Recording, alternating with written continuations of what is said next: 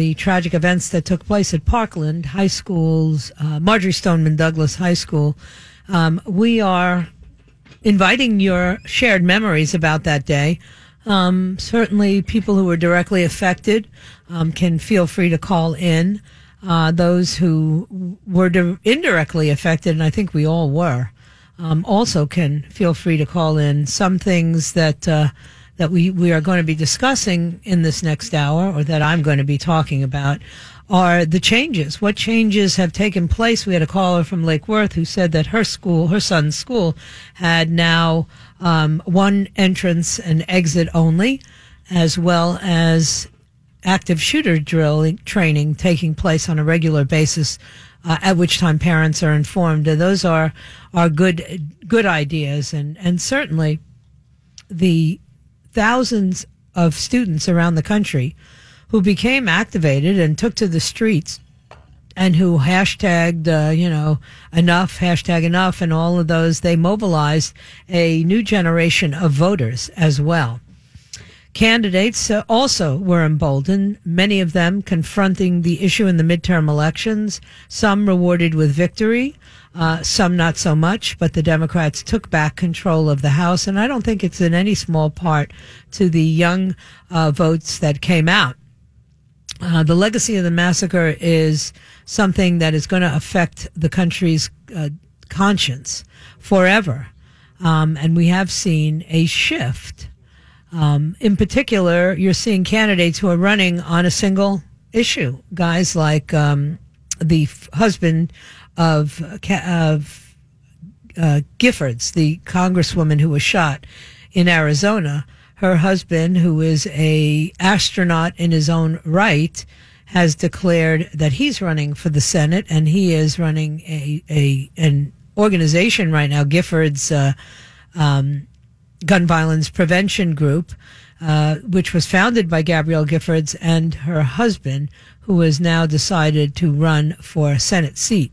Um, even under Republican control of both chambers, the um, some of the gun industry's top priorities were stalled. Um, certainly for people who want it to be easier to carry concealed firearms over state borders, and were looking for a uh, a, a countrywide concealed carry permit. Um, that that that just got shoved to the side when all of these discussions began to take place. Um, one of the most prominent changes that you saw happened right here in our state. This is a state that has always uh, been gun friendly, um, a state with a very large uh, NRA presence. And lawmakers here did raise the gun purchasing age and did impose a three day waiting period. So change happens when people um, are motivated enough to clamor for change. And I don't know, I don't have to agree with all the change. You know, I don't have to, um, I don't have to put down people who feel differently about the issue, the Second Amendment issue, than I do. Um, I can have a civil discussion with them, although I find that they're not um, eager to have that discussion, um, and they just they react rather than be proactive. Um, we had one of the deadliest shootings just prior to the Parkland massacre, where 59 people at an outdoor concert in Las Vegas, um, with hundreds injured, and uh, 26 churchgoers in Sutherland Springs, Texas. And of course, we all remember the uh, Orlando uh, Pulse nightclub shooting. And these are these are incidents that are burned into our memories and in many instances alter the way we think about certain things. I can remember in the days following uh, the Parkland shooting getting into a very heated discussion with Congressman Brian Mast, who uh, had a complete reversal on his Second Amendment position and felt that uh, that certain weapons should no longer be available to civilians. And you know, as I pointed out to him, if uh, you know, if only criminals have access to certain weapons, and only um, the military has access to certain weapons, then the citizen is no longer a citizen. The citizen is a subject, and that citizen could uh, be left in a position where they cannot protect themselves. And that for me is untenable. The Second Amendment is not something that has any wiggle room in it at all. Um, we are not to infringe upon the right of an individual uh, to protect themselves uh, or to use a gun in search of food or anything else. Those are things that uh, are inherent in our Constitution. Other things are not so necessary. I mean, you don't have the a constitutional right to drive a car. You don't have a constitutional right to health care, in my opinion, although apparently uh, Justice Roberts and, and Nancy Pelosi disagreed with me. But there's nothing in the Constitution about those things. There is something very specific in the Constitution about legislation having to do with gun ownership. So these are problems and questions that we need to discuss. And gun rights activists have a right um, to speak up. Uh, they also need to remember that uh, not everyone in the country is going to agree with them, and that many of us, you know, you know, I think about how you know, somebody had sent me an email this morning and I said, oh, I don't think I'm going to be talking about that today. And in fact, I find myself needing to talk about that today. Um, many of victims will immediately, whatever they're victimized by, whether it's uh, they feel unjust border, uh, you know, control or anything else, they will inevitably conflate that with the NRA. I mean, we had a congresswoman who, uh, you know, posted some pretty anti-Semitic tropes on the internet, um, was called on it, challenged by even members of her own party, and she resorted immediately to comparing uh, the lobby for you know, Israeli interests with the NRA, um, and and thought that that was somehow going to be derogatory. And I, I'm insulted by that. You know, many people in in America are members of the uh, National Rifle Association and, and are grateful that there's an organization that speaks up to them, but they have a fifth or a fiftieth of the power that other lobbyists do. So um, I just hate that they exploit you know any high profile tragedy they use it to sensationalize they play on people's emotions uh, instead of doing their jobs which is to really address the underlying issues that are causing these shootings. And i think that's something that we have to talk about. Um, you know the industry the gun industry is accustomed to people believing that the latest shooting, whichever shooting takes place, is going to bring this to, you know, its knees, the gun industry to its knees. They said that after Sandy Hook, and of, of course they said it again here. Um, with the exception of Florida, the blue states got bluer and the red states got redder, and that's just the way it's been.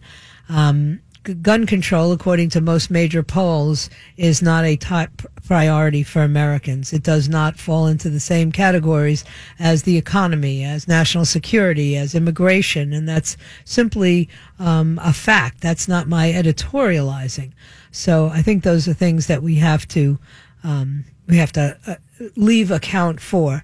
I don't think the needle has really moved uh, very much on either side, but I am always encouraged by activism, regardless of which side that activism takes place. I particularly like when young people get activated. I only ask that they educate themselves about things and not just speak from emotion, because emotion is never going to win an argument. It may make uh, people stop discussing something, but it will not. Um, it will not change minds. So that's something that I've become acutely aware of since the shooting in Parkland. Is many people became much more um, dug in in their particular perspective. If you'd like to weigh in on the Parkland event uh, a year ago, the tragedy that took place at Marjory Stoneman Douglas High School, um, this is an opportunity for you to hear your voice heard. Um, we're going to go to line one in Tamarac. Rhonda, you're on the air. Hello. Very, very often, if not every day that I can. Uh, Parkland is about, oh, maybe about 20 minutes from, uh, from where we live in, in Tamarac. Mm-hmm. However, I had no idea about, uh, uh, and Douglas High School until my grandson started going to Taravella and joined the marching band. And he was very adamant about the fact that their biggest uh, uh, contender for top prizes in the in the state for a band, the best band, was Douglas, Mm-hmm. and that's how I came to know about Douglas. And I said that I had absolutely no connection un- with Douglas until I heard the terrible, the most horrible, horrific news last year, and. I am so touched, so touched by what you're doing. You know, to to let people people call and give their feelings. And mm-hmm. although I am not personally involved with it, I, I still feel no there there is some connection, and it is is most touching. Mm-hmm. And keep up the good work, uh-huh. uh, Joyce. You are a, a treasure, an absolute treasure. I thank and just you. Keep you know keep just keep working as you do for for our country and and for everybody. Ah, I appreciate that. you taking my call. I appreciate you calling. Thank you so much, Rhonda. You know, it's interesting. That's the second mom who expressed a connection to Marjory Stoneman Douglas through a child who was in a marching band at another school. You know, we forget that our kids interact with children all over the county, all over South Florida, and sometimes all over the state or the country uh, through some of these e- extracurricular activities, uh, ROTC, uh, that brings all the cadets together in the state, or the marching bands, or the or the bands in general, or the forensics. You know, the debate teams, and and they interact with children from other schools, and so this hit home with many other uh, families. They knew someone who knew someone. Uh, we're going to take a quick break and then we'll go back to the phones 877 850 8585. I particularly want to hear from parents who have uh, struggled with um, whether or not they feel the school their children are attending have taken sufficient uh, pre- precautions or changed in a manner that they feel will make a difference.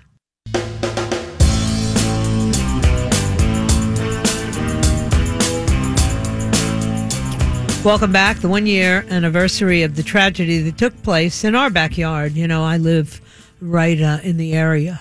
Many of the students that went to Marjory Stoneman Douglas are in families that I've known for years. My own children went to school in Broward County, and they're, uh, you know, as as many of the parents are pointing out,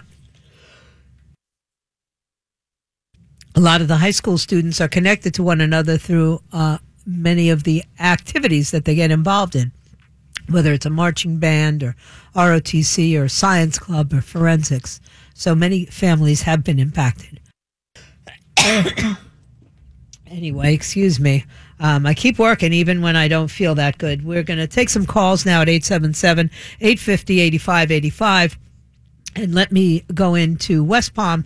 Ellie, you're on the line. Go Hi. ahead. Hi. Um, my name's Elise. I live up in um, I live in West Palm. My son goes to school at William T. Dwyer in Gardens, okay. and they totally upped their game. So they have one, only one gate open to come in and out of during the day.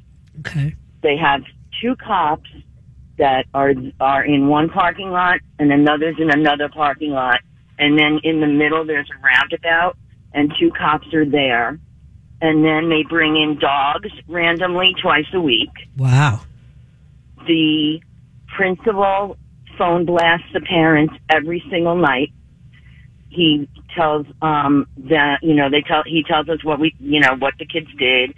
Um, he also lets us know when there's going to be a drill before. Right.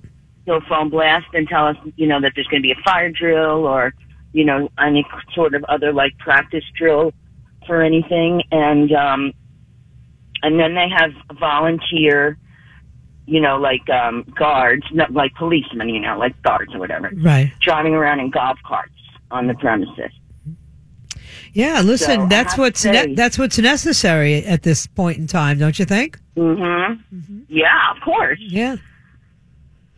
Um, of course And I guess mean- part of me is really, um, you know, still disturbed that we that we missed so many signs in that particular incident. And you know, I I think as as parents and as members of this community, we have to be activated and we have to hold the uh, everyone to account who failed in that instance, because otherwise these uh, situations are going to reoccur. something else actually I just thought of. Whenever there's um some sort of function at school, Right. the parents have to bring a, a clear plastic bag and they can only carry their wallet and their keys in. Nice. Hey, listen, uh, you know, I, I never thought I'd be saying that all these restrictions were a good idea, but all these restrictions are in fact a good idea.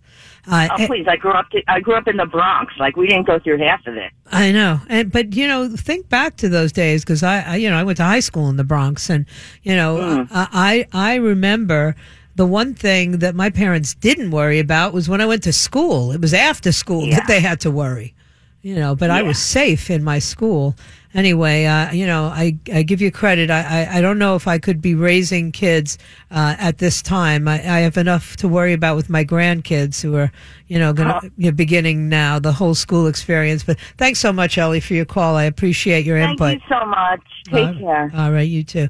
Hey, well, that's good news that some of these schools have stepped up their games. We're going to take a quick break and we'll be right back.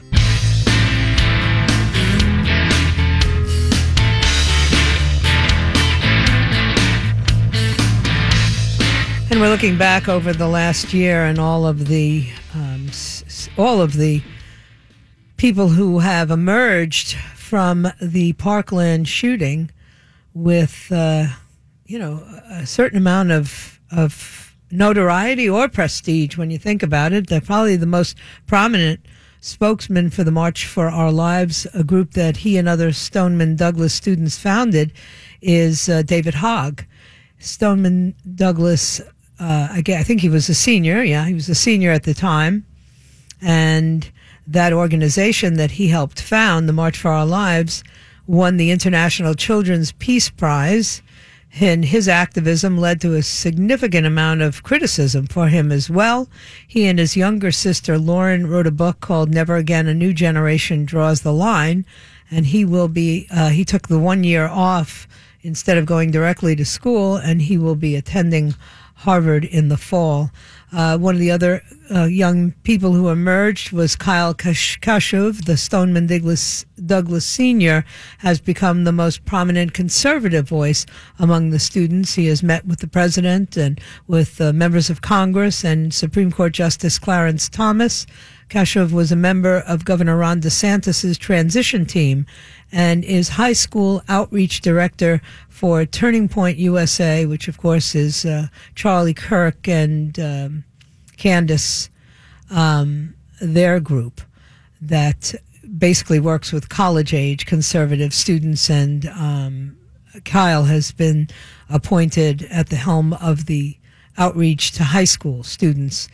Course, one of the parents who has emerged is Andy Pollack. Andy has become a friend. Um, his 18 year old daughter, Meadow, did die in the shooting. Uh, he has become the most outspoken critic of the school.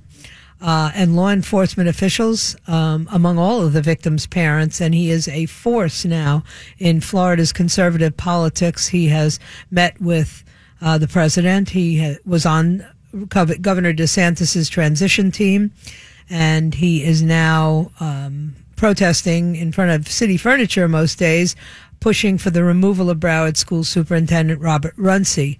And he is also the only parent that I know of that is suing the perpetrator of this crime, whose name I will never say on the air. The Broward School District he's suing, and he's sh- suing the sheriff's office, as well as Deputy Scot Peterson, who was on duty at the school during the shooting, but did not enter the building to confront the shooter. Another parent who has uh, uh, become a, a, vocal person is Fred Guttenberg, whose 14 year old daughter Jaime was killed. He has become an outspoken advocate on the other side for gun control and every other liberal cause. He did draw uh, national attention once when he approached the new Supreme Court Justice Brett Kavanaugh during the confirmation hearings. He said he um, extended his hand and that Kavanaugh walked away. Uh, Justice Kavanaugh said he did not know who he was and he was really kind of preoccupied with what was going on. Uh, he was also part of the transition team for new state agriculture commissioner Nikki Fried, which is uh, he, she is actually Florida's only statewide Democratic office holder and an proponent of gun control. Um, Ryan Petty, whose 14 year old daughter Alaina died, was appointed to the state commission investigating the shooting. His comments tended to hit at police and school system failures he perceived. He did lose a bid for the Broward County School Board, but was also part of uh, Governor DeSantis' transition team. Max Schachter, uh, whose 14 year old son Alex died, became the emotional voice of the parents as a member of the state commission and founder of the group Safe Schools for Alex. He has traveled extensively looking at school security systems. Lori Alhadeff, whose 14 year old daughter Alyssa was killed, won a school board seat representing Parkland in August. She tried hiring a Runcie critic as her secretary, but the superintendent said the woman, who happened to have been a college instructor who holds a doctorate, was unqualified because she didn't have related experience. And uh, of course, we all know that that was political. Uh, Alhadeff has pushed uh, Superintendent Runcie to set a timeline for implementing school security projects. Um, Tony Montalto, whose 14 year old daughter Gina was killed, is president of Stand with Parkland, a group of parents and spouses of the victims. The group has pushed for enhanced school security measures, better mental health screening programs, and universal background checks for gun purchases. Manuel Oliver, whose 17 year old son Joaquin died, is an artist who has created projects honoring his son and condemning gun violence. He recently took on comic Louis C.K., who mocked the victims during a December performance. At his website, Change the Ref, Org, Oliver poses as a stand up comedian. In the form of a joke, he tells about dropping his son off the day he died, and no one laughs. Um, he also, I believe, was the parent who stood up um, recently um, during a a hearing that was taking place on gun issues in Congress, where uh, Congressman Matt Gaetz had uh, basically talked about uh, something that was not, had nothing to do with gun violence, and uh, he objected to that um, quite loudly, and that made the the news as well. Um, some of the people that we have been observing quite closely, of course, uh, former Sheriff Scott Israel, who the governor suspended on January 11th, saying he, quote, repeatedly failed and has demonstrated a pattern of poor leadership. Now, before the shooting, uh, Scott Israel had changed his department's policy to say deputies may confront shooters from shall confront shooters. And that, of course, was what gave cover to the eight deputies who did not confront the gunman when they arrived during the shooting and instead stayed outside. Scott Israel's attorney says he intends to challenge the suspension and he attend, intends to run again next year, which is shaping up to be a pretty uh, intense primary because the current sheriff, Gregory Scott, is a Democrat as well. So he would have to challenge him for the nomination since he is the incumbent sheriff now. Um, and uh, of course, I'm one of these people who believe that the sheriff's department should not be a, one of those offices where party affiliation or partisanship should take place at all. When I dial 911, I don't ask them to send a conservative or uh, a liberal or a Democrat or a Republican. I just want them to send a sheriff to my house. Uh, another one of the people, of course, that came under tremendous fire was Scot Peterson, a longtime Broward Sheriff's deputy who was assigned to the school and retire- retired very shortly after the shooting. Security video showed he drew his gun but did not enter the three story freshman building where the killings took place. Instead, he took cover nearby and stayed there for about 50 minutes. In interviews with the Today Show and the Washington Post, he said he did not know where the shots were coming from. He was subpoenaed to testify before the State Investigative Commission, but invoked his Fifth Amendment right to silence after it was announced he is under criminal investigation. The commission concluded that he lied about not knowing the location of the shooter, and several members called him a coward. He is collecting a pension of more than $100,000 annually. I don't think any amount of money um, can erase the pain that he has to uh, uh, now go through daily for what he lacked to do in those incredibly important moments of the shooting. Uh, the superintendent of schools, Robert Runcie, is a um, remains in office, although many of the victims' families um, would prefer to see him removed. Uh, he does have a backing of the of a majority of the nine member school board, and uh, Governor DeSantis, while he would have liked to suspend uh, Secretary Runcie, he said state law won't allow it because Runcie is an appointed official, not an elected official, and it is very complicated for him to remove all the school board members that would, in fact, um, you know, have to have to leave in order for there to be. Um, a change in heart. Let's put it that way. So a lot of the uh, names have become national names. They've become national stories. Certainly, this country in its entirety has been talking about whether or not um, it is appropriate for schools in an effort to mitigate um, this uh, school to pipeline, pipeline from school to prison. Um, in my opinion, nonsense. Um, that many young people are violent and inappropriate in school settings, and it is excused um, because they don't want to castigate or tie those kids' behavior to a future outcome. And many of us believe that that's exactly what happened in this instance. That this um, this killer, who eh, said he would plead guilty in exchange for a life sentence, uh, yet the prosecutors remain uh, steadfast in seeking the death penalty. We still don't have a trial date set. Um, he was charged in November with attacking a jail guard who investigators say told him not to drag his sandals while walking. The guard was able to fend off the attack. Uh, this is not a healthy camper.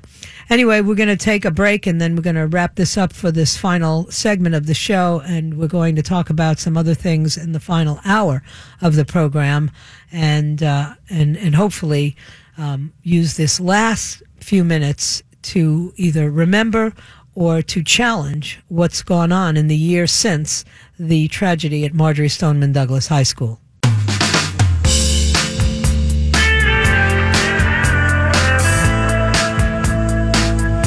And this one year anniversary of the Parkland massacre, and that's the only way you can describe what happened that day. Um, we are just revisiting it and talking about some of the um, close to home experiences that people are having. You know, I often tell this story because it is directly related in, in every way, shape, or form. Um, you know, I remember when the Sandy Hook uh, elementary school shooting took place and just the raw emotion that the country was was hit with, um, because those those innocent children um, were mowed down in in that manner. And then, of course, uh, you know, many of us remember all the way back to Columbine, where you had these two disenchanted youth uh, also uh, wreaking havoc in their high school. And you know, there's a there's a long list, and and shortly after the Sandy Hook events, my husband and a business associate of his uh, came up with a uh, an idea, and then working together with the person who had the sophistication to manufacture such an item, they came up with an insert that could be placed. It had straps on it, and you could place it on the back of a chair, and you could use the, you know, they had uh, pockets in the back so that you could put your folder, your notebook in it, a place for pens. Um, so it looked very functional, and and it was very functional, and it was also uh, bulletproof, bulletproof uh, to a very high level, and could be a child sitting in that chair would not only be protected while sitting in the chair, but all they had to do was slip their hands into the two straps, and then they would basically have a bulletproof vest on. Uh, they could wear it front or back, and the idea was that you could train children to get uh, behind this and and squat down, and they would have a shield against an incident like this. And of course, they put it together at the time. Many people were inventing uh, backpacks that were bulletproof or, or you know shields of any kind, but I thought ours was one of the best in designs. And we put up a GoFundMe page, and we did all kinds of things, and could not not get any traction. And at one point, my son, who has a, a relationship with one of the school board members, asked her to arrange for he and his business associate to go in with her to uh, Superintendent Runcie's office and show him the item and, uh, you know, and, and offer it to him for Broward schools. I mean, uh, they could have outfitted every single school from K through 12 in Broward County for, I don't know, maybe $220,000. Every school would have had this. Um, and they were, they were told that uh, they would never put something like this in the schools because the, um, the parents would become afraid. It would make children and parents nervous. And I will never forget um, the afternoon of the Marjory Stoneman Douglas shooting, uh, thinking to myself, so what's worse, parents and, and students and teachers who might have felt a bit nervous, or the grieving that goes on now, that maybe some of this uh, could have been prevented. You know, um, we have teachers in the state of Florida now being uh, offered an opportunity to carry firearms into schools. Uh, I am a proponent of that. I think it has to be managed very carefully. You don't want um, anybody uh, carrying in the school, but there should be some people assigned who are able um, to conduct themselves in a in a manner that is appropriate. We actually have a school in Florida that's hired uh, combat veterans because they know they uh, have been in the experience of being shot at and having to eliminate the shooter. Um, and so one of the school principals in, I think, upper west, uh, upper northwest Florida has hired combat veterans at, uh, you know, at a nice salary to do just that in a school. And I think that that is a brilliant idea. Um, but I also know teachers who would be very willing to have the training and who are already concealed weapons license holders and could circumvent some of this. You know, if um, one of the faculty members, Aaron Feis, for instance, had been allowed to carry, he had a weapon in his car, he had a CWL, had he had that weapon on him, not only might he still be alive, but the uh, killer could have been neutralized, as they say, before he did all that damage. Anyway, stay where you are. we come back, we're going to talk a little bit about what's going on. Um, a lot going on in politics. And as for me, I don't like this bill, and I don't think the president should sign it.